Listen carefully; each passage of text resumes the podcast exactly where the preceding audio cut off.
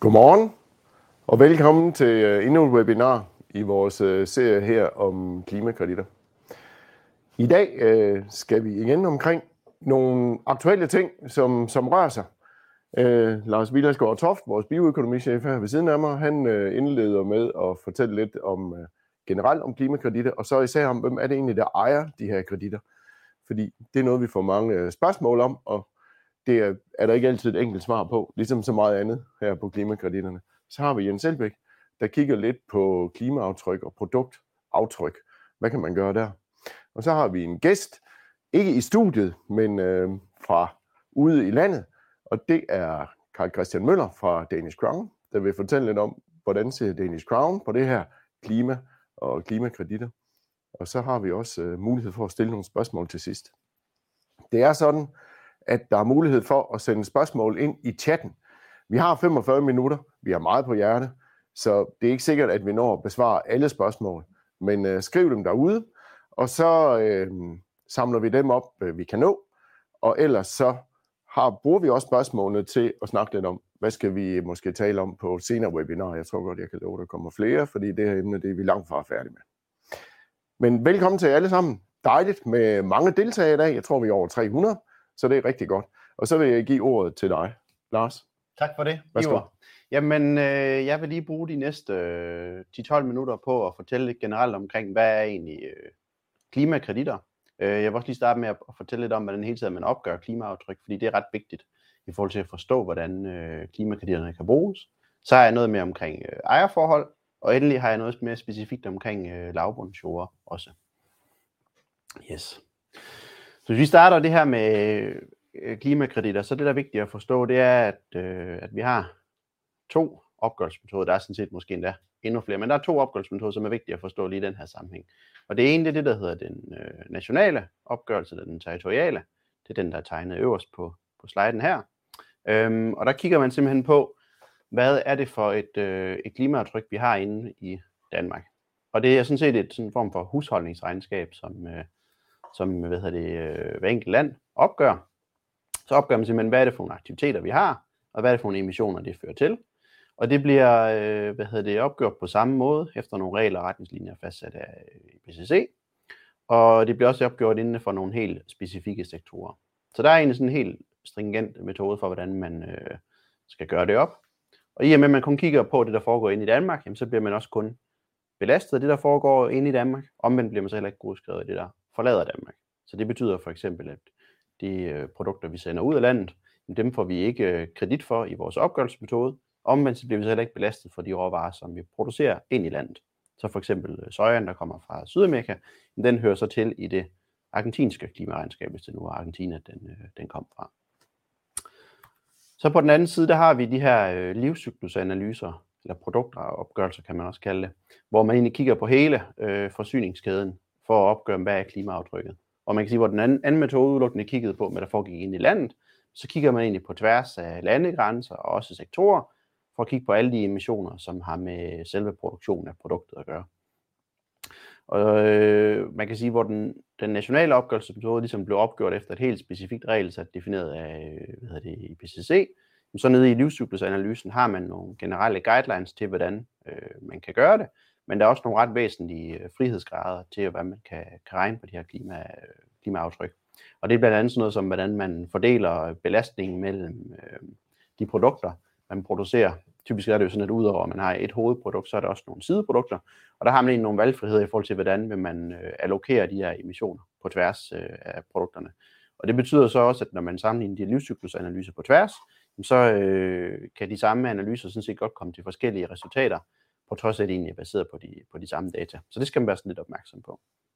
Øhm, det man kan gøre inden for, øh, hvad hedder det, eller på baggrund af livscyklusanalysen, det er at opgøre, man kan sige, de samlede emissioner, og så kan man så vælge at, at gøre det, der hedder køb af klimakreditter øh, for at kompensere emissionerne. Og det fungerer simpelthen ved, at, at hvis man nu har et givet produkt, som man ved, der har en emission til det her niveau her, så kan man gå ind og købe øh, det, der hedder klimakreditter til at kompensere, og så må man så skrive på øh, produktet, at det er klimakompenseret øh, ved køb af øh, hvad hedder det, øh, klimakreditter øh, på produktet. Og hvis vi lige tager, hvad en, hvad en klimakredit er, jamen altså en, en, en klimakredit, det er øh, et, øh, repræsenterer en reduktion på 1 ton CO2 et eller andet sted i verden. Og det er et frivilligt, øh, ureguleret marked. Man kan sige, at den eneste regulering, vi har i Danmark på det her område, er det sådan set forbrugerombudsmanden, der holder øje med, at de virksomheder, som, øh, som anpriser deres produkter ved brug af klimakreditter, jamen at de overholder god øh, markedsføring. Hvad hedder det? Typisk så øh, er det her nogle aktiviteter, man ser i, øh, i tredje verdens lande øh, langt hen ad vejen, altså øh, nogle øh, forskellige tiltag, man implementerer, som gør, at man opnår nogle øh, reduktioner. Og det man øh, siger ved de her reduktioner, det er, at det skal være nogle, nogle ekstra reduktioner, som ikke var kommet af sig selv. Så man taler om et, et princip, der hedder additionalitet. Og det går egentlig på, at, at de øh, man kan sige, reduktioner, man opnår, de kreditter, der bliver udstedt, det er nogle kreditter, som ikke bare var kommet af sig selv.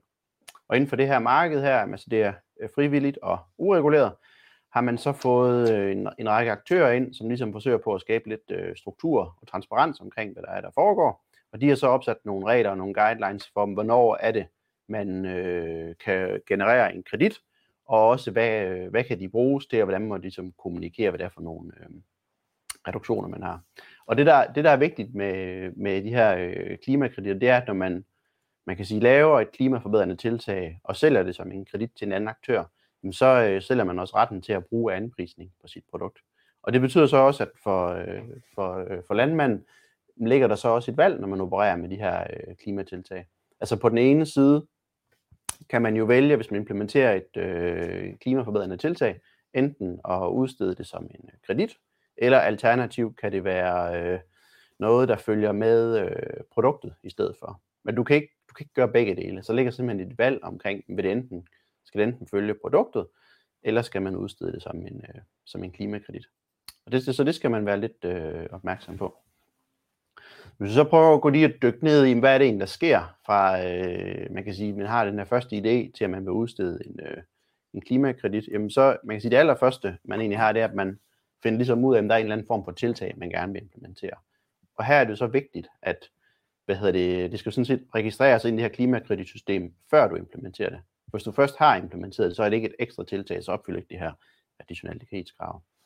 Øhm, så laver man egentlig en, øh, en, øh, en aftale, og det er sådan set, man kan sige, det er sådan set projektejeren, så ligesom ham, der beskriver projektet, øh, der indgår en aftale med landmanden omkring det her klimakreditsystem, øh, og tager jo så også kontakt til, man kan sige, til det klimakreditsystem, som man gerne vil operere ind under, i forhold til ligesom at finde ud af, hvordan passer det ind i systemet. Og typisk så er det sådan, at de her øh, klimakreditstandarder, de har nogle metoder og guidelines for, hvad er det for nogle typer tiltag, man kan acceptere kreditter på, også hvordan er det, effekten skal øh, opgøres, måles og valideres, sådan hele den der proces der. Og så laver man ind en, så laver projektejeren ind en projektansøgning, som ligesom beskriver, vi vil implementere det her tiltag på de og de arealer, og vi regner så med de og de øh, effekter. Og så ligger der en, øh, typisk en, en validering af projektet, altså hvor der kommer en tredje part ind, og ligesom kigger på jamen, de faglige grundlag, der ligger bag de her øh, hvad hedder det, effekter, man opgør, og øh, i det hele taget altså en vurdering af, jamen, passer det her projekt ind i de krav og kriterier, som der er til, øh, hvad hedder det, øh, til klimakredit under standarden. Og hvis man så ligesom kan man sige, få grønt lys til det her, så går man egentlig videre til, at man øh, implementerer projektet, og så når projektet bliver implementeret, så kommer der igen en øh, hvad hedder det, auditør og, og validerer projektet. Og ligesom, man kan sige, først for første sikre, at projektet er implementeret, øh, men også sikre, at de klimaeffekter, man regnede med oprindeligt, hvad er de egentlig endt med at blive? Og så bliver der så udstedt egentlig en, øh, en klimakredit. Og typisk så har øh, de her klimakreditsystemer også, øh, eller standarder har også et system, hvor de håndterer de her kreditter som ligesom sikrer, at de kun kan, kan sælges og bruges øh, en gang. Så lige lidt omkring ejerforhold, altså hvem er det egentlig hele taget, der ejer de her øh, klimakreditter? Og som jeg sagde før, så, så, er det jo en, så var der en projektejer inde i systemet, som ligesom var ham, der hvad hedder det, ansøgte om at øh, få genereret de her klimakreditter. Og det er, det er sådan set projektejeren, der ejer selve øh, klimakreditten. Og det kan sådan set være både en virksomhed, det kan være en forening, en privat person, eller sådan set også en landmand. Men det, der er vigtigt, det er, at det er selve projektejeren, som ligesom ejer øh, klimakreditten. Så øh, kan man sige, jamen, hvad så med det tilfælde, hvor landmanden ikke er projektejer? Men så, så er landmanden, han er jo, man kan sige, den person, der ligesom leverer ydelsen af aktiviteten, men ejer egentlig ikke som sådan øh, klimakreditten, og bestemmer egentlig heller ikke klimakredittens fremtid. Det gør sådan set øh, projektejeren. Det, der selvfølgelig er mulighed for, det er, at når man, man, siger, når man går i gang med projektet, og inden man går i gang med projektet, så har man øh, fået øh, defineret det her forhold omkring de her klimakreditter. Hvad er det, der skal ske med dem, når de bliver genereret, og hvor er det, de ender hen. Men i første omgang er det vigtigt at forstå, at det er sådan set øh, det er projektejeren, der, øh, der ligesom sidder på, øh, på kreditten og bestemmer, hvad der skal, skal ske med den. Yes. Så har jeg lige noget mere omkring øh, de organogene jord- og lavbundsjordene. Jeg kan også se, at der er lidt aktivitet omkring det i, øh, i hvad hedder det, chatten. Og det er fordi, det er et område, hvor vi modtager øh, en del henvendelser omkring, hvad er det lige, der er, er muligheder øh, på det område her. Øhm, og bare lige ultra kort, hvorfor det er, vi øh, går så meget op i de her organogene jord her på, på det her øh, lavkagediagram. Der kan I se øh, landbrugets samlede udledninger opgjort efter den her nationale øh, opgørelsesmetode. Øhm, og der kan man se, at de organogene jorder, de øh, hvad hedder det, er sådan set det allerstørste emissionsbidrag, vi har. Så det er 23 procent af vores landbrugets emissioner, men det kommer fra de øh, organogene jorder. Og det er jo altså en, en emission, der kommer hver eneste år, som følge af, at vi har nogle, øh, nogle tørvearealer, som er blevet drænet, og det er simpelthen noget kulstof, som, øh, som står og bliver brændt af hver eneste år, at de, øh, de ikke er drænet. Så det vil sige, der er jo sådan set en, altså en, en årlig emission der, som, øh, som belaster landbrugets øh, klimaværktøj. Og så er spørgsmålet så, om man kan generere øh, klimakreditter på det. Og efter min forståelse, så er, der ikke, øh, er det ikke en mulighed i Danmark i dag. Øh, der findes, hvis man kigger ude i, øh, i verden, i Europa, øh, bare i sådan noget som øh, England og i Tyskland, der findes der nogle øh, systemer og ordninger til at øh, hvad hedder det, udtage lavbundsjord, og hvor man også har fået sammentænkt det med, øh, man kan sige, de nationale systemer, som der er til at øh, udtage lavbundsjord og det her med klimakreditter. Og det er sådan lidt, lidt man kan sige, en lidt vigtig pointe, det er jo, at jo, i Danmark har vi jo en hensigtserklæring om at få udtaget de her øh, hvad hedder det, arealer, og vi har også øh, hvad hedder det, ordninger til at udtage dem. Og man kan sige, selve, selve udtagningen, når arealerne bliver, øh, bliver taget ud, jamen så, øh, så vil, hvad hedder det, øh, så vil landbrugssektoren vil jo blive godskrevet en, øh, en reduktion, fordi vi får pillet, man kan sige, en del af de her 23 procent, de vil blive reduceret.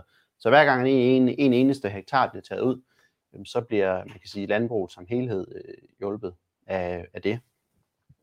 Men ellers, øh, man kan sige, at sådan den her øvrige øh, godskrivning af klimaeffekter ved udtagning af lavbundsjord, øh, jamen der, det vi ved, det er jo sådan set, at man kan sige, at i den nationale opgørelse bliver vi ligesom, øh, bliver landbruget godskrevet det, og dermed kan man sige, hjælper det jo så også øh, staten med at nå de øh, øh, klimamål, som man ønsker.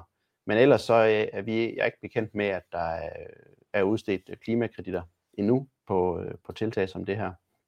Og det, man det også skal huske på, det er, at, at, at hvis det skulle lade sig gøre, så er det jo vigtigt, at det er ekstra reduktioner, som kommer. Så det bliver også ligesom vigtigt, at man kan demonstrere en økonomi, som siger, at øh, hvad hedder det, sådan set er salg af klimakreditten, der gør, at areal bliver udtaget. Altså hvis ordningerne er gode nok i sig selv, til at arealen bliver taget ud, så vil det ikke opfylde de her krav om, at det er additionelle ekstra reduktioner. Yes, det var lige sådan, hvad jeg havde valgt at øh, slå ned på i min præstation. Hvis I vil vide mere, så står der inde på, øh, en masse inde på øh, cx.dk slash klimakreditter. Tak for det, Lars. Øhm, lige lidt opsamling. Så vi har opgørelsen i den nationale.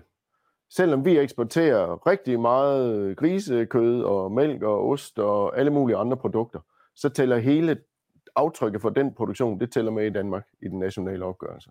Ja, at man kan sige, alle de aktiviteter, der foregår i Danmark. Der foregår i Danmark. Præcis. Så når sojaen produceres i Sydamerika, så er det Brasilien eller Argentinas aftryk, den tæller med i. Ja. Men alt de aktiviteter, det der dyrkes, og det der går ind i produktionen osv., der foregår i Danmark, det tæller med i vores klimaaftryk. Ja. Så det er vel også grunden til, at Danmark har et, øh, et relativt højt klimaaftryk fra landbruget, fordi vi eksporterer rigtig meget, og der er en stor landbrugsaktivitet i landet. Øhm, og så siger du kompensation, så hvis man nu øh, har et produkt, der har et givet klimaaftryk, så kan fabrikanten af det produkt gå ud og købe klimakreditter, så kan man egentlig dokumentere det ind på sit produkt, og så sige, at det er klimakompenseret. Så man kan sænke klimaaftrykket på sit produkt ved at købe klimakreditter. Ja, er det sådan, jeg skal forstå? Ja, altså man kan sige, at selve, altså selve produktet er jo ikke klimaneutralt, for der har stadigvæk været emissioner forbundet med produktionen.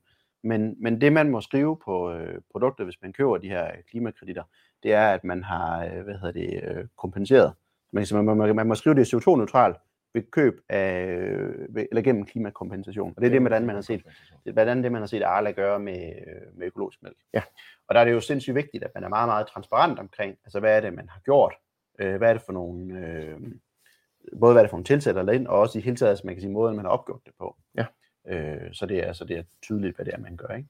Yes, For ellers så, øh, det skal være troværdigt, ellers så bliver man hævet ind i P1-debat for greenwashing, og, øh, og den risiko er overhængende. Så det er også en af grundene til, at troværdigheden og transparensen omkring det her, det er så vigtigt.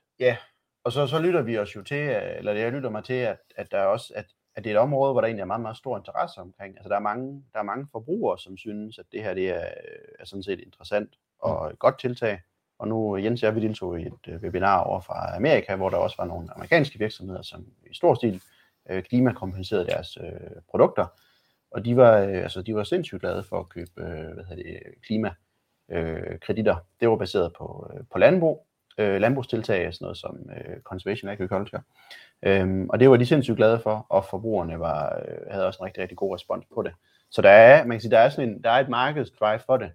Og jeg tror også, altså, øh, hvis man kigger ind i sådan de analyser, der ligesom prøver at kigge lidt længere frem med forventninger til det her marked her, jamen, så tror jeg, så er der en forventning om, at der, der vil være en øget efterspørgsel efter øh, klimakreditter, Ja. ja. og markedet, man kan sige, mulighederne for at, at generere dem vil også, vil også blive lukket.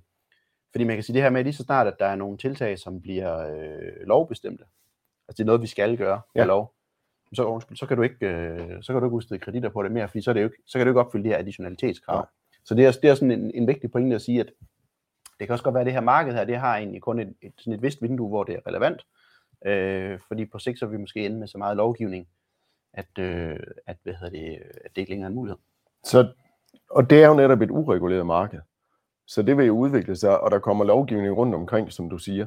Men lad mig lige holde fast i den der med additionalitet. Du viser den der, landmand han kan vælge en vej. Øh, han foretager en reduktion, han kan lade det følge sit produkt, eller man kan udstille en klimakredit. Stærkt for simpelt sagt, men, men i bund og grund, så er det ikke helt forkert. Øh, og så det der dejlige ord, additionalitet. Hvad er det nu, det betyder? Jeg ved, vi har mange nye seere med i dag. Og som jeg forstår det, så er det jo noget med, at det tiltag, klimaaftryksreducerende tiltag, man gennemfører, det ville man kun have gennemført, fordi at man så kan tjene penge på en klimakredit. Altså, du kan ikke efter nogle af de øh, internationalt anerkendte standarder, der er noget, der hedder Verified Carbon Standard, der er noget, der hedder Gold Standard, der kan du ikke øh, sige, jamen øh, jeg har jo løbende forbedret øh, min fodereffektivitet på bedriften, eller jeg har alligevel kørt conservation agriculture i mange år, så hvis jeg fortsætter med det, så kan jeg få en klimakredit. Det skal være en ekstra reduktion, som jeg forstår det. Ja, og det er jo fordi, det er jo fordi de virksomheder, som øh, vil bruge det i forhold til markedsføring, de skal sikre sig, at det er ekstra reduktioner, som ikke var kommet af sig selv, for ligesom at, at kunne, man kan sige, retfærdiggøre, at man, at man kompenserer for Ja. det. Og der er netop det her med, at, at det skal være selve salget af, man kan sige, økonomien omkring det med klimakrediten, der ligesom gør, at det bliver rentabelt at gøre ja. det. Altså hvis det i sig selv var rentabelt at gøre, så havde folk jo gjort det. Og hvis der er lovgivning til, at man skal gøre det, så gør folk det i forvejen, ikke? Og det er så også en af grundene til det her med, øh, at når der kommer tilskudsordninger ind, jamen hvis tilskudsordningen alene betaler for tiltaget, så er man sådan set dækket ind, så kan det ikke også generere en klimakredit. Altså det er lidt ærgerligt. Men selv ikke her op mod jul kan man faktisk helt få i pose og sæk, Ja. hvis vi skal holde os på dydens Ja, ja, ja, ja. Og, så, og, så, og, så, og så er det jo også tilbage til, at man kan sige, det her med, at det er ureguleret. Ikke? Altså, reelt set er det jo den standardejer, der selv bestemmer, definerer, hvordan er det, jeg vil regne. Ja. Så man kan sige, så der kan man jo forskellige høje, lave øh, additionalitetskrav. Og, og i langt hen ad vejen, jamen, så vil det jo være... Øh, vil det jo være et spørgsmål også om de, de virksomheder, der køber de her kreditter. Altså, hvor komfortable er de egentlig ved at bruge det? Ja. For man kan sige, i den, i den sidste ende, dem, hvis vi nu siger, at vi har nogle tiltag med nogle øh, reduktioner, som man, man sælger, som så viser ikke at være der, så er det ikke, altså det er sjældent landmanden, der står med håret i postkassen, og det er egentlig også sjældent, kleri, hvad hedder det, standarden, altså det er den virksomhed, der ligesom bliver hængt ud på forsiden af aviser, Ja. og, og hvad hedder det, beskyldt for greenwashing. Ikke? Så, så, så man kan sige, så, så en, en høj grad af det her vil blive, altså bliver drevet af, at virksomhederne skal have en sikkerhed for, at de reduktioner, de køber, det er, det er ekstra reduktioner. Mm. Og så plejer jeg plejer jo også at sige, at, øh, at jeg tror heller ikke, man skal undervurdere, at det, at vi er et protestantisk land gør også, at vi har lidt svært ved det her med at købe aflad, hvor man i andre dele af verden synes, at det er overhovedet ikke noget problem. Så et eller andet sted, så er mange af os kulturkristne. Ja. Jens? Man kunne sige, et glimrende eksempel på det der med additionalitet kunne være de her tørrejord. Fordi regeringen og Folketinget har jo enstemmigt peget på 100.000 hektar, der skal udtages. Er det så additionelt? Ja, hvis man sætter klimakreditter ja, på det. Men, men, men det der er en, en nøgleord, når man læser, øh, man kan sige, loven, hvor det står ja. i, der står en hensigtserklæring om. Ja, og der står heller ikke, hvad for nogen af de 150.000 hektar der er. Nej. Så der, der er masser af gode spørgsmål i det her. Men det, ja. det du siger, det er, det er op til dem, der, der udsteder kreditten, eller verificerer kreditten. Det er dem, der bestemmer, om de synes, det er godt nok. Ja, og så præcis. Og så, og så selvfølgelig virksomheden, der køber det, ja. skal jo så også forstå, man kan sige, de forudsætninger, der ligger bag, mm. sådan at de også ligesom kan forklare det og kommunikere det. Og jeg tænker jo lidt, hvis det nu var mig, der købte, øh, hvis jeg havde en virksomhed, og jeg købte de der reduktioner der, så ville jeg jo gerne være sikker på, at jeg ligesom med god ro i maven kunne sige, mm. at det var ekstra reduktioner. Ja. Øh, og der er, det jo, man kan sige, der er det jo også en fordel, at hvis man ligesom vælger de systemer, som, som ligesom har sat de strengeste krav op, så kan man i sin kommunikation sige, jamen hvor meget, øh, altså kan man sige, at vi har trods alt købt efter de bedste standarder, de mm. bedste kriterier. Ja. Og typisk sidder der også nogle NGO'er med ved, rundt om bordet i forhold til de her, øh, man kan sige, regler og retsstiller, der bliver udviklet. Øh, og flere organisationer er også not for profit, så man forsøger ligesom på at afkoble sig, man kan sige, kommersielle interesser, ja. selvom man selvfølgelig ikke skåner Så det er dem, der har de der systemer, hvorunder man kan certificere klimakreditter, ja. de har nogle NGO'er indover. De skal ja, være non-profit, ja. så man ikke har reven til at vogte hønsene. Kan ja, det kan man sige. Og så har det jo de her, man kan sige, eksterne auditører indover også, ikke? Ja. Øh, men, men selvfølgelig er der også noget økonomi forbundet med de her systemer her. Ikke? Nå, tiden iler, Lars. Det er frygtelig spændende. Ja. Men jeg synes lige, vi har alligevel har et enkelt øh, konkret spørgsmål for Erling Christensen. Cargills eller klimakreditter ved etablering af efterafgrøder, blev det også drøftet på det møde, I havde med amerikanerne? Øh, jamen, altså, det er jo en del af conservation agriculture-konceptet, så det bliver, ikke, det bliver ikke decideret drøftet med efterafgrøder, men det indgår jo i det. Og der kan man sige, at i en dansk sammenhæng, der er det jo noget giftigt noget at sælge, fordi hvem ved, hvor mange efterafgrøder vi skal have til næste år. Det ved vi sådan lige lidt før, vi skal så dem. Så, så det er jo også derfor, som Lars siger, det her det fungerer bedst i, i lande, hvor der ikke er ret meget regulering. I Danmark, der er det svært at sige, hvad, hvad er additionelle efterafgrøder. Det kommer lidt an på, hvordan det næste kort, vi får fra Landbrugsstyrelsen, det ser mm. ud. Øh, og så har vi jo også det problem i Danmark, at der er ikke ret mange, der efterspørger flere efterafgrøder. Nej, det er, Fordi vi det er længe siden, jeg har mødt en landmand, der gerne, der, gerne vil have flere efterafgrøder. Ja. Der gerne vil have nogle flere. Yes, nå, vi skal videre, vi skal venner. Videre. Vi skal videre. Jens ja. Elbæk. Ja, jeg vil så kigge lidt på, på det her øh, igen med øh, de to muligheder, man har. Man kan sælge sine øh, klimareduktioner på klimakreditter, eller man kan lade dem følge produktionen. Og øh, nu har jeg lavet en lidt anden tegning her end, end øh, Lars' øh, hvor vi jo kiggede på det nationale regnskab. Her kigger vi på en landmand, men vi kan jo sådan set følge de samme to opgørelsesmetoder her. Man kan kigge på hele bedriften. Det er sådan en territorial beregning, hvor man siger, at jeg har lige slået en streg uden om mit matrikelnummer. Alt det, der foregår herinde, det er mit klimaaftryk. Og så er det sådan en, et bedriftsaftryk, eller man kan kigge på produktionen, og der er der sat en lup på den der kornmark. Det kunne være noget maltbyg, jeg laver hernede. Og så siger man, hvad er klimaaftrykket på min maltbyg? Og der er jo nogle ting, der kan tælle det ene sted, og nogle ting kan tælle det andet sted. Altså for eksempel er der lidt skov oppe i hjørnet her, og hvis man har en skov, så kan det regnes ind i det klimaaftryk, man har på bedriftsniveau, men det har ingenting med maltbyproduktionen at gøre. Og man kan også sige, hvis man nu står og overvejer at sælge klimakreditter på at udtage noget lavbundsjord, jamen så har det ikke nogen påvirkning af øh, valgbygproduktionen. og et eller andet sted kan man så godt sælge de klimakreditter til nogle andre, hvis man, det skal i hvert fald ikke betyde noget for den, det klimaaftryk, man har på valgbygproduktionen. Så der er nogle ting, der kan regnes med det ene sted og det andet sted. Man kan også sige, at der går en ko op i det andet hjørne, og den ko er altså lige klimabelastende, om man har en skov eller man ikke har en skov. Det er sådan lidt, en, hvis man kigger på produktet, så har det ikke noget med det at gøre.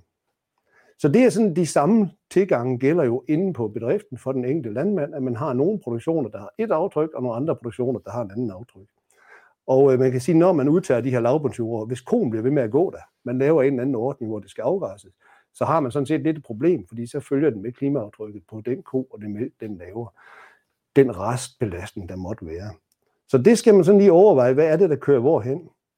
Og det vi arbejder lidt på, er at få etableret det her setup, hvor man kan, kan lave et eller andet tiltag, og så lade reduktionen, eller det er i det her tilfælde ikke reduktionen, det er det klimaaftryk, man har på produktionen, følge med produktet. Og har man så et lavere klimaaftryk end alle de andre, fordi man har gjort nogle ting, jamen så kunne man jo deklarere det på produktet, og så kunne man håbe på, at der er nogle forbrugere ude i den anden ende, der vil betale en mere pris for at få et produkt med et lavere klimaaftryk. Og nu kan vi jo spørge Karl Christian bagefter, om, om Dennis Crown ville, ville prøve at afregne efter det, fordi det kunne man jo godt gøre. Altså det var sådan set ikke umuligt at, at lave det her klimaaftryk på en gris, eller en øl, eller et brød, og så sige, jamen her skal du præmieres for at have et lavere klimaaftryk. Her er det så ikke reduktionerne, vi sælger. Her er det simpelthen aftrykket, altså dem, der har det laveste aftryk, der så skulle kunne få en højere pris. Øh, og i den forbindelse, så har vi lige øh, lanceret her i dag, at man kan gå ind og se sit klimaaftryk på markniveau. Det kan man ind på landmand.dk, og det øh, foregår ved, at vi bruger de data, I selv har registreret i, i øh, Mark Online, hvor jeg nu laver jeres skødningsplan. Og øh, vi har beregnet klimaaftrykket på 13.500 ejendomme, 340.000 marker, og det ligger der indenfor i, i dag, og I kan bare logge på, som vi plejer, og så vil I kunne se, hvad er klimaaftrykket på de enkelte marker. Øh, der er både et klimaaftryk på markniveau, og hvis I har registreret jeres udbytter, så vil I også kunne se et klimaaftryk på produktniveau, altså hvad er klimaaftrykket på et kilo korn. Øh, og så kan I også se derinde, øh, hvad der er optaget i kernerne. Det er noget af det, vi hører tit. Jamen sådan en, en vedemark optager den ikke en frygtelig masse CO2? Jo, det gør den. Og øh, det kan I se derinde, hvor meget det er. I kan ikke bruge det rigtigt til noget, fordi det der CO2 bliver frigivet i løbet af det første år. Der ligger ikke ret meget 20 år gammel korn. Så det forsvinder jo igen, men I kan se derinde, hvor stort det er. Øh, og så kan I se også, om I ligger over eller under landsgennemsnittet på de forskellige marker. Og det, kan, det ser sådan her ud. Altså, der er nogle marker, der er røde. Det er der, hvor vi har en højere klimabelastning end landsgennemsnittet. Og der er nogle marker, der, der er lysegrønne. Der ligger vi cirka på niveau. Og så kan man, så kan man se, de, de mørkegrønne der, der har man det lavt klimaaftryk. Og hvis man klikker på den enkelte mark, så kan man se tallene i detaljer derinde, øh, hvor I kan se, øh, ja, nå, nu står Lars og peger. Det øh, kører fra i dag, og I kan kun se jeres egne marker. Altså det er jo jeres data, så I kan kun se, hvad der gælder for jer. Øh, men prøv at gå ind og kigge på det, og hvis I vil vide mere, så øh, kan I komme til webinar i, på onsdag. Og der er en lille detalje, fordi vi kører hele runden en gang mere. Hvis ikke man har registreret de her udbytter, så får man sådan en grå mark, som I kan se på det her kort. Og dem kan I altså nå at registrere nu her frem til den 15. december. Så kører vi beregningen igen, og så får I så klimaaftrykket på produktniveau. Så der er lige en chance for dem, der ikke har registreret deres udbytter derinde. Så prøv det. Og så var der jo det her spørgsmål, skal jeg sælge mine klimakreditter, eller skal jeg hellere vente med at gøre det, øh, køre det over på noget produktniveau? Og øh, der tænker jeg, jamen hvis nu øh, vi har et eller andet reduktionsmulighed, som vi alligevel ikke kan lægge over på produktniveau. Det kunne for eksempel være det her lavbundsjord. Jamen så skal man jo ud af det på en god måde. Og hvis det er at sælge klimakreditter, så er det jo fint nok. Og jeg tænker egentlig, det der med at have noget lavbundsjord, det er ikke, det er ikke en mulighed. Det, det er sådan noget, man skal ud af. Det er lidt ligesom, jeg har en dieselbil. Den bringer mig på arbejde hver dag, og det går egentlig okay, men jeg ved godt, at det er en teknologi, der er ved at være forældet. Den skal jeg af med. Og jeg går bare og venter på, hvornår det er sådan optimalt for mig at få den byttet væk, så jeg kan komme over i noget andet, for eksempel en elbil. Og sådan er det egentlig også med de her tørvejord. Hvis jeg har sådan noget, så har regeringen og Folketinget enstemmigt peget på den. Det er gammel teknologi, det skal væk. Så den dag, I kan komme ud af det på en god måde, for eksempel via noget jordfordeling eller en eller anden anden ordning, det kunne også være ved at sælge klimakreditter, så skal I nok overveje at komme ud. Øh, og det kan alligevel ikke lægges på jeres produkt, så det kan I lige så godt gøre, og der er egentlig et eller andet sted frit valg. I skal bare læse aftalen. Og øh, så kan man jo så også bruge det sådan til at, til at presse nogle af aftagervirksomhederne, for nu laver jeg den her fine tegning af en øl. Men det kan da godt være, hvis man har en mulighed for at lave et meget lavt dybmeaftryk. Hvis man så ikke kan få det betalt via produktet, jamen så kan det da være, at der er nogle andre, der vil betale. Så kan man jo bruge den i, i en eller anden forhandling der. Øh, men uanset hvad man gør, så skal man overveje de her bindingsperioder. Der er jo noget, der er et år. Hvis der er nogle tiltag, man kan gøre et år ad gangen, det kunne være en nitrifikationshæmmer eller en, eller en dyre gødning eller et eller andet. Det kan man jo lave om næste år. Hvis man begynder at sætte sin lavbundsjord under vand eller plante en skov, så hænger man på det i mange år, og det skal man selvfølgelig lige overveje, om det nu også er klogt. Og om man får penge nok for det. Og øh, ja, og så kan man sige, at nogle af de her ordninger, der kan man godt sådan sidde og sige, hvad er det nu det for noget? Men hvis nu det er noget, man ikke selv synes har nogen værdi, eller det har en tvivlsom effekt, så selv det, så selv det der, så kom ud af det, så er det jo ikke værd. Det er jo, som Lars sagde, det er jo typisk dem, der køber det, der kommer i klemme. Det er jo ikke jer, der sælger det, så værre er det jo nok ikke. Det er i hvert fald det, vi har set indtil nu, det er, det er køberen, der kommer på forsiden af avisen. Ja, det var det, jeg vil sige. Og så vil jeg bare lige sige, der, der er en mulighed for, at, prøv lige at sætte den sidste på, nu er du for hurtigt. Der er en mulighed for at, at komme med til yderligere et webinar på onsdag, hvor vi kigger på det her klimaaftryk på markniveau, hvor I alle sammen kan, kan stille spørgsmål til, til det. Så det er på onsdag 8 til 8.45. Yep. Ja, tak. Det er en god idé at deltage i det. Og spændende med, at øh, man faktisk kan gå ind og se sin klimaaftryk, og jo opfordring til, at man indberetter sine udbytter. Yep. Så kan vi komme rigtig tæt på. Så det er spændende. Øh, jeg napper lige øh, et enkelt spørgsmål, det er for Jeppe øh, Tokkesdal. Hvis jeg har kørt Conservation Agriculture i en årrække, kan jeg så pløje markerne op et enkelt år, og herefter opnå additionalitet ved at gå over til Conservation Agriculture igen det følgende år? Altså det vil jo nok komme an, det vil jo komme an på det, man kan sige, det specifikke system, hvordan de vil vurdere, om det er øh, opfyldt. Man kan sige, den, den effekt, som du så kan sælge reduktioner på, vil jo også være, det vil jo så være det niveau, du er på, når du pløjer den op. Mm. Så har du et eller andet givet kulstofniveau. Og så, øh, hvis du har en forventning om, at man kan sige, at du implementerer conservation agriculture, det er det, vi bygger ekstra op, så er det det, det, du kan lægge ovenpå. Men hvis du så har praktiseret det i en årrække, og har bygget noget kulstof op, øh, så, så, kan man, så kan man måske være lidt usikker på, hvor stor effekten vil være af ja. det. Øhm. Og så tror jeg, jeg har her på det seneste lært om noget, der hedder en undskyld, jeg bander, en hvorfor fanden test. Og jeg tror, man skal tænke over de tiltag, man laver her. De skal kunne stå for en hvorfor fanden test i dagbladet Information, Politikken og P1 Debat, øh, for at tage tre tilfældigt udvalgte medier. Fordi anklagen om, øh, om, om greenwashing og at, at man bliver lidt for smart, den er, den er nærværende. Altså, den, er jo ikke, den er jo ikke anderledes, end hvis man nu har købt sig en elbil, så sælger man den igen og køber en dieselbil, ja. fordi man har tilskud til at købe en ny elbil. Det tror jeg altså sådan lige lidt shaky det her. Men hvis man kan få nogen til at tro på den, så ja, kan det jo godt være, det kan lade sig gøre, men, men det giver jo ikke nogen mening. Det bliver jeg nødt til at afbryde jer. Fordi vi skal nemlig også... Der var, lige et enkelt. Det skal være meget kort. Ja, det var nemlig, også. Der var nemlig et, et enkelt øh, spørgsmål der i teksten omkring det her med øh, lavbundsjordene, og hvis man øh, sælger klimakreditter på det, ja. og, og hvad betyder det så egentlig for, øh, for vores opfyldelse? Og, og, og man kan sige, der er, der er en del usikkerhed omkring det her med, hvem er det i hele taget? Altså, hvad er der af muligheder omkring klimakreditter på, øh, på de her lavbundsarealer? Men det vi i hvert fald ved, helt sikkert, det er, at hver eneste gang vi tager en hektar ud, så bliver vi godskrevet i vores nationale regnskab. Mm. Man siger, at den her målsætning omkring 55-65 procent, hver gang vi udtager en hektar, så får vi øh, en effekt af det på landbruget. Og så er der også lige nogen, der spurgte derinde, jamen, hvad, hvad med, øh, har vi et problem i forhold til vores aftagervirksomhed, hvis vi nu sælger de her reduktioner? Og man kan sige, egentlig har man jo et problem i dag, hvis man har de her lavbundsarealer. Fordi man kan sige, hvis du opgør øh, bedriftens emissioner på produktionen, så dem, der producerer på arealer med lavbundsjord, de har et mm. højt klimaaftryk. Ja. Hvis du kommer af med lavbundsjorden, sådan set, man kan sige, uanset hvad når du vender og drejer det, så har du et lavere klimaaftryk på produktet. Så, så i, man kan sige, i, både i forhold til den nationale opgørelse, vil det hjælpe øh, vores reduktioner, og det vil også hjælpe på produkterne.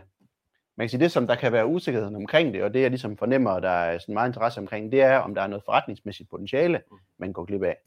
Og det, det, har, det har vi ikke set øh, konkretiseret endnu, øh, at det er tilfældet. Godt. Tak, Lars. Beklager. Og så har vi øh, vores øh, gæst der, øh, Karl Christian Møller fra Daniel Crown med. Daniel Crown interesserer sig selvfølgelig også rigtig meget for, for det her område, og hvordan ser det ud med klimaaftrykket på de produkter, man også øh, leverer ud til markedet for Danish Crown. Så Karl Christian, velkommen til. Tak fordi du vil være med fra remote hold, men det plejer nu at fungere godt. Så værsgo, du har en præsentation, og så er der også lejlighed til et spørgsmål efter det. Jamen tak skal I have. Og tak for at holde de her webinarer og orientere om det, fordi det er jo et øh, område, som er af stor interesse, kan vi jo se for både vores landmænd og også for os øh, som Dennis Brown. så det er rigtig godt, at vi bliver klogere på det her øh, og finde ud af, hvilke forretningsmuligheder der er. Øh, og jeg tænker faktisk, at der er mange forskellige øh, forretningsmodeller for at udnytte de reduktioner, vi foretager.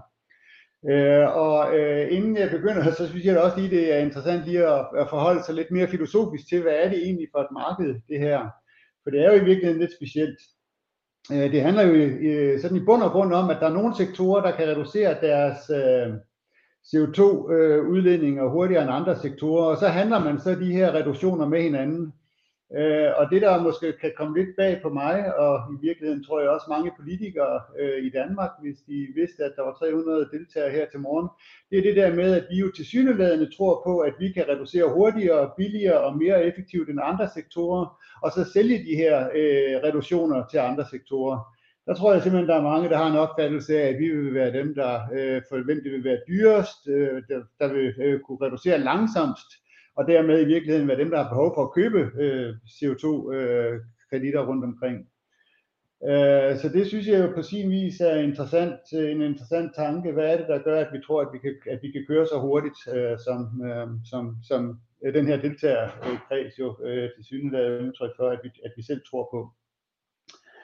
Så vil jeg selvfølgelig sige lidt om øh, Dennis Crown og vores øh, forhold til de her klimakreditter, øh, og, øh, og hvordan vi tror, at det kan blive en, øh, en gevinst for os øh, på sigt. Øh, og inden øh, jeg sådan lige giver mig i kast med det, så vil jeg lige minde om, at bæredygtighed er jo meget andet end, øh, end klima. Og Dennis Crown har jo lavet en bæredygtighedsstrategi, der sådan omfatter hele vores øh, værdikæde, og som også omfatter rigtig mange øh, af, øh, af bæredygtighedsmålene. Øh, og det er igen for at sige, at bæredygtighed er mere end klima, og at det her er jo noget, vi gør også for at øh, leve op til den samfundskontrakt, der skal være mellem vores erhverv og så det øvrige samfund om, at vi producerer bæredygtigt. Øh, og når vi så kommer til, til klima, så kan man sige, at Danish Browns klimaindsats sådan defineres af vel i virkeligheden to, to forhold. Øh, dels øh, landbrugsaftalen og dels øh, Science-Based Targets, som Danish Crown har signet op til. og landbrugsaftalen først, der vil jeg øh, starte med lige at minde øh, os hinanden om, øh, at godt nok er vi glade for, at, at der var en, en stor samlet politisk opbakning til en aftale. Vi skal bare ikke glemme, at den skal altså evalueres allerede i 23, og det vil sige, at ret hurtigt kommer der et krav om, at vi flytter os, øh, og at vi reducerer, og det gør vi ret kraftigt. Mm. Øh, og det er jo også det, vi som, øh, som, som virksomhed er nødt til at forholde os til, fordi hvis ikke vi flytter os hurtigt nok, så tror jeg, at vi bliver bedt om at reducere vores, øh, vores fødevareproduktion i Danmark. Øh, og det, øh, det vil jo være trist, så, så vi har en bunden opgave. Det andet, uh, Science-Based Targets, det er, øh, øh, det er øh, noget, som Dennis Brown har, øh, har signet op til her i løbet af i år og øh, den vil jeg lige forklare, hvordan, øh, hvordan det fungerer. Øh, det er sådan, kan man sige, virksomhedernes øh, Paris-aftale, øh, hvor vi går ind faktisk øh, og lover at reducere vores øh, CO2-aftryk med øh, enten well below 2 degree eller well below øh, 1,5 degree øh, Celsius. Øh, og det vil sige, at vi skal simpelthen sætte øh, øh, aktiviteter i gang, der reducerer vores klimaemissioner øh, så, så meget, så, øh, så vores bidrag er med til at holde klimaforandringerne øh, roligt øh, globalt set. Man kan sige, hvorfor gør vi så det her? Men det gør vi jo blandt andet, fordi mange af vores øh, bedste kunder øh, faktisk går ind og, øh, øh, og signer op på Science-Based Targets også. Og når vi så også signer op, jamen så passer det øh, den samlede værdikæde til de her kunder øh, så passer den sammen. Øh, og så bliver man afhængig af hinanden. Man får et partnerskab, og man undgår de der eventlige øh, øh, øh, udbud, øh, hvor man kan vinde et udbud den ene uge og stort set miste, den, øh, miste det udbud den næste uge. Øh, og allerede nu oplever vi, at øh, store europæiske kunder, også inden for det, vi kalder quick service restaurants, de, øh, de øh, er meget glade for, at vi har signet op og derfor vælger jeg også som leverandør øh, til, deres, øh, øh, til deres restauranter. Og det er jo noget, det kan være svært at helt at, at definere og se, hvor stor en, øh, øh, en værdi det har, men det har altså ret stor værdi, at man er i stand til at kunne, øh, kunne have et, øh, et tæt partnerskab om udvikling af bæredygtighed, og dermed bliver hinandens øh, forudsætning for succes i forhold til øh, at handle øh, fra, øh, øh fra uge til uge eller fra måned til måned. Øh, så det er en af de fordele, vi har. Øh, andre af vores kunder, de øh, ønsker jo så, at vi producerer et klimaneutralt net zero produkt, og i de situationer kommer vi også til at skulle købe, købe, købe kreditter. Men når man så har signet op til Science Based Target, så er man jo nødt til at lave en plan for, hvordan man reducerer sin, sin emission. Og det er Dennis Brown så også i fuld gang med. Og vi har lavet den første klimaplan, der så ligesom skal vise, hvordan vi kommer frem mod 2030.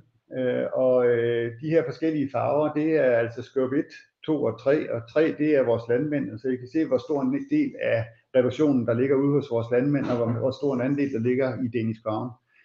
Øh, og det, der er øh, problemstillingen her, det er jo, at vi øh, forventes at reducere ret kraftigt selv, og i det omfang, vi så ikke er i stand til at nå de mål, selv, jamen der er det jo så, at vi kan gå ud og købe en kompensation øh, øh, fra andre sektorer, som så kan, øh, som så kan reducere det, der, det, vi ikke selv har været i stand til øh, at, at reducere. Øh, så det er jo så også her, vi har brug for, øh, for kompensation og for øh, klimakreditter. Øh, og så det tredje sted, øh, og det var Lars også inde på, øh, det er jo, at, øh, at vi kan sælge de her øh, produkter som værende klimaneutrale, og det bliver jo gjort op i det, vi kalder en livscyklusanalyse. Øh, og her i der indgår øh, jo hele produktets livscyklus, inklusiv øh, soja fra Brasilien og vores landmænds indsats og vores egen indsats. Og mangler der så noget i, at et kilo bacon er CO2-neutral, så skal vi ud og købe sådan en, øh, en kredit. Og der øh, har vi altså allerede i dag øh, kunder i butikken, der beder om, at, øh, at det øh, bacon, de sælger, for eksempel er klimaneutral. Og der har vi altså været på markedet og købe, øh, købe kreditter. Og dem har vi altså købt langt væk fra Danmark. Øh, og, øh, og det er jo så der, hvor man kan spørge, om ikke det var bedre, at vi, øh, vi købte dem tættere på hos jer. Så hvis jeg lige skal sige lidt om øh, hele rationalet bag vores tilgang til det, ikke? Jamen, så kan vi jo sige, at vi har øh, vedtaget en bæredygtighedsstrategi, som giver os license to produce, og som forhåbentlig giver øh, os en, øh, øh en forståelse i det øvrige samfund for øh, værdien af landbrugsproduktion, øh, og at vi flytter os på bæredygtighedsstandarderne så øh, har vi øh, lavet livscyklusanalyser, og vi har lige fået lavet nogle nye i år. Og det mest fantastiske ved de her livscyklusanalyser, det er, at øh, jo nyere data vi har, øh, jo mindre er emissionerne, viser det sig. Og det siger jo lidt om, at vi rent faktisk rykker på den her dagsorden. Øh, og indimellem, hvis I hører øh, nogle tal, nogle meget høje tal for øh, CO2-emissioner på et kilo svinekød, så er det fordi, de, at det er livscyklusanalyser, der er taget fra databaser, og nogle af de her databaser ja, har data, øh, der går så langt tilbage som i 2011. Og bruger man så gamle data, så viser det sig, at emissionen er ret høj. Bruger vi til gengæld øh, konkrete data, som vi samler op fra, fra, fra vores leverandører, så viser det sig, at, øh, øh, at emissionerne er, er, er, er langt lavere. Øh, og det siger jo lidt om, at, øh, at vi rykker os hurtigt, og det faktisk går, øh, går rigtig godt. Det vi jo så også har gjort i Danish Crown, det er jo, at vi har fusioneret vores Danish Crown Foods med Danish Crown Pork. Øh, Og det har vi gjort sådan, at når Danish Crown Foods er ude og sælge bacon, jamen så øh, sælger de Danish Crown Porks bacon, øh, og det vil sige, at de sælger den, øh, det produkt med den højere bæredygtighed, og alt det øh, skulle gerne give en mere værdi, øh, nemlig, en, nemlig højere priser for danske råvarer. Så det var sådan set, hvad jeg havde, og det er jo så øh, en konklusion, der øh, peger i retning af, at Danish Crown har behov for at købe kreditter for at reducere vores egen CO2-udledning, for eksempel på vores fabrikker, hvor vi allerede til næste år vil have tre CO2-neutrale fabrikker. Det kan vi kun have ved at købe grøn strøm, grøn biogas, og så i øvrigt supplere op med øh, kreditter. Øh, vi har som sagt også kunder, øh, ikke så mange endnu, men dog nogle kunder, som ønsker at have CO2-neutrale produkter, og der har vi også behov for at købe kreditter. Og så er det jo, at det helt store spørgsmål, det melder sig, skal vi købe de kreditter i Brasilien, som vi gør i dag, øh, eller skal vi købe dem øh, i vores egen værdikæde hos vores egne landmænd? Og der øh, tror jeg, at vores kunder og også os selv som virksomhed mener, at troværdigheden ved, at vi anvender øh, vores egne landmænds øh, kreditter, er noget højere. Øh, er vi i stand til at købe alle de kreditter, som kan produceres i øh, vores egen værdikæde? Det er jo svært at vide på nuværende tidspunkt. Det kommer jo an på, den, på, den, øh, på de afsætningsmuligheder, som vi ser, øh, og de priser, som er. Øh, og jeg tror øh, i hvert fald Dennis Fagns øh, indstilling til det her, det er jo, at vi skal, vi skal have optimeret øh, kreditterne, og det vil sige, at i nogle situationer vil vi, vil vi selv kunne bruge dem, øh, betale for dem. I andre tror jeg, det vil være bedre for jer øh, simpelthen at få dem afsat ud af, øh, af sektoren. Og i virkeligheden det sidste med at afsætte dem ud af, af sektoren, det er jo sådan set udtryk for også noget, der er interessant, nemlig at andre virksomheder, andre sektorer er med til at finansiere vores grønne omstilling. Og det er jo heller ikke en helt øh, skidt tanke, synes jeg nok. Øh, og så allersidst synes jeg lige, at jeg vil sige lidt om, at, øh, at det, det, mås- det, der måske i virkeligheden er vigtigt øh, for os, det er, at, øh, at vi selv bliver projektmager. Dermed er det jo os, der ejer projekterne. Øh, så får vi et overblik øh, over, hvor meget øh, der er reduceret i dansk landbrug øh, dermed, øh, hvor langt vi i virkeligheden har bevæget os i forhold til at reducere vores samlede CO2. Øh, og, og, og det er jo det, der i sidste ende betyder allermest, altså hvor meget har vi været i stand til at reducere.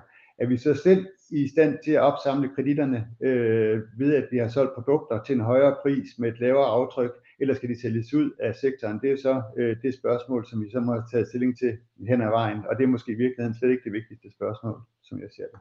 Tak. Tak for det, Karl Christian. Spændende at høre, og jo dejligt at høre, at øh, LCA-analyserne ser stadig bedre ud, og så vi er, øh, vi, vi, vi, vi kan nogle ting i Danmark. Det er rart. Og også interessant det, du siger med, øh, at det måske et eller andet sted, også for Danish Crown som virksomhed, er bedre at få fat i nogle øh, klimakreditter med høj troværdighed, som er genereret tæt på, som, som, som jeg forstår det, du siger. Øhm, og at der så øh, kan være mange gode udfordringer ved at oparbejde klimakreditter i Danmark i, øh, med den allerede, øh, eller den regulering, vi allerede har. Og, øh, og at vi jo ikke lige har en hel masse 100.000 vis af hektar, der ligger og venter på, at vi kommer og planter en regnskov. Det er så noget andet, men der er jo en række tiltag. Der er også nogle gode spørgsmål øh, ude i chatten. Øh, Mathias Nielsen spørger blandt andet, øh, hvis en landmand vælger at udlægge skæve kiler i marken til natur samt privat skovrejsning eller etablering af levende hegn i det åbne land, kan, det, kan der sælges klimakreditter for disse tiltag? Og hvorledes ser det ud økonomisk? Økonomisk, det er jo svært at sige, Lars, men, men øh, i princippet kan man jo godt. Noget af det, vi ser for os, og noget af det, vi er ved at undersøge i SEGES, det er, jamen hvis nu mange landmænd gik sammen som tiltag, præcis som det Mathias Nielsen nævner, kunne det så til sammen generere et projekt, der var stort nok til, at det kunne betale for alle de omkostninger, der er ved at få det godkendt under de her systemer. Få det verificeret, der er nogen, der skal ud og holde øje med, at det sker osv. Det er klart, der ryger en masse omkostninger på. Men det er jo noget af det, vi prøver at undersøge. Kan det lade sig gøre? Og det vil vi jo gerne vende tilbage til. Jeg ved ikke, om du har en bemærkning Nej, til altså det, ikke andet at det er fuldstændig rigtigt, som du siger, at øh, man kan sige, udfordringen med lige præcis det tiltag der, vil være øh, omkostninger. Fordi selve, selve etableringen af skov eller eller en anden, altså der, der vil jo være en kulstofopbygning, ja. der vil ske der. Øh, så så, så, så der, det, det vil øh, sådan set godt kunne, øh, kunne generere øh, kreditter. Men udfordringen vil så være netop, hvis du har de her små arealer, kan det så egentlig betale sig at sende en, en mand ud og lige kigge på, ja. øh, på det areal der, ikke? og også få skrevet den der ansøgning. Det, det er jo sådan det, der er udfordringen. Yes. Ja. Nå, tiden iler. Der er desværre mange spørgsmål, vi ikke når at besvare, som jeg har skrevet ude i chatten. Så øh, vil vi samle op på dem. Og det er faktisk sådan, at vi den 17. januar øh, kl. 9 holder endnu et webinar. Og jeg tænker simpelthen, at vi tager nogle af de spørgsmål, vi har fået her, jeg kan også se, at vi har mange øh, nye med ombord, og der er masser af gode spørgsmål om det, og det er også øh, det er ikke så nemt at overskue og gennemskue. Jeg håber trods alt, I har fået lidt perspektiv på det. Vi vil samle op på det her. Jeg vil meget gerne, at de kigger ind på vores hjemmeside, sækkes.dk, skråstrej klimakreditter, I ser den her. Der har vi nogle videoer, der ligger inde. Vi har nogle små artikler, der fortæller noget om det her. Så der er god mulighed for at blive klogere derinde. Og så som sagt, vi samler op på de her spørgsmål. Jeg tænker, at vi øh, publicerer lidt om det uh, inde på øh, uh, CSDK's klimakreditter, og så tager vi nogle af dem med til et, et kommende webinar, hvor vi fortæller måske lidt mere om, om det, vi arbejder med, altså at finde ud af, kan det her lade sig gøre i en vis skala under danske vilkår? Kan vi gøre det på en måde, så det er så troværdigt, at Danish Crown og andre fødevarevirksomheder gerne vil investere i de her klimakreditter, fordi man får brug for den, og måske også lidt mere afklarende om, hvornår er det, at man lader dem sidde sammen med sit produkt, hvornår er det, man skal gå ind og sælge dem fra, fordi det er meget, meget forskellige forhold øh, for den enkelte landmand. Og Jens han var inde på bindingsperioden, det er også noget af det, man skal, man skal tænke grundigt over, når man indgår i de her aftaler om klimakreditter. Så tak, fordi at I så med. Tak til Karl Christian Møller fra Danish Crown, fordi du var med og til mine kære kolleger her i studiet også. Og så håber jeg, I får en øh, god dag, at I følger med, hvis man er interesseret i det, klimaaftryk på markens produkter, som Jens har noget om her om et par dage på onsdag. Øhm, og så øh, ellers rigtig god dag, og tak for nu.